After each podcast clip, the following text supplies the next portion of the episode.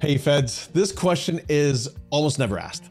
I really don't hear this question, but it's a great question to ask because you would think, oh, yeah, of course you can do that, right? Well, not always, not always. So, this person asked, when you're completing your beneficiary forms, which there are four, and you need to fill those out and make sure they all get done, by the way, go do that right now, uh, immediately after you watch this video. Now that now that you've filled it out, can you use your trust as a beneficiary? And the answer is Sometimes. On your FEGLI, can you list your trust as your beneficiary? Yes. On your pension, can you?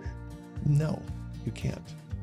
And so, again, just just like before, things aren't always as they seem. It's not just straightforward. This is, you know, oh, yeah, beneficiaries can be a trust. Of course they can, right? Well, not in every case. And, and that's what we find more and more is that the answer is not in every case.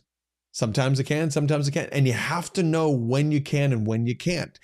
And if you get it wrong, it can mess certain particular pieces of your of your retirement up or you know money going to your family or going to the right place without getting taxed but maybe it is taxed and uh, so many different issues come to the workshop learn about them you got to know about them and you got to know about them early so you can set yourself up for when you do need to retire.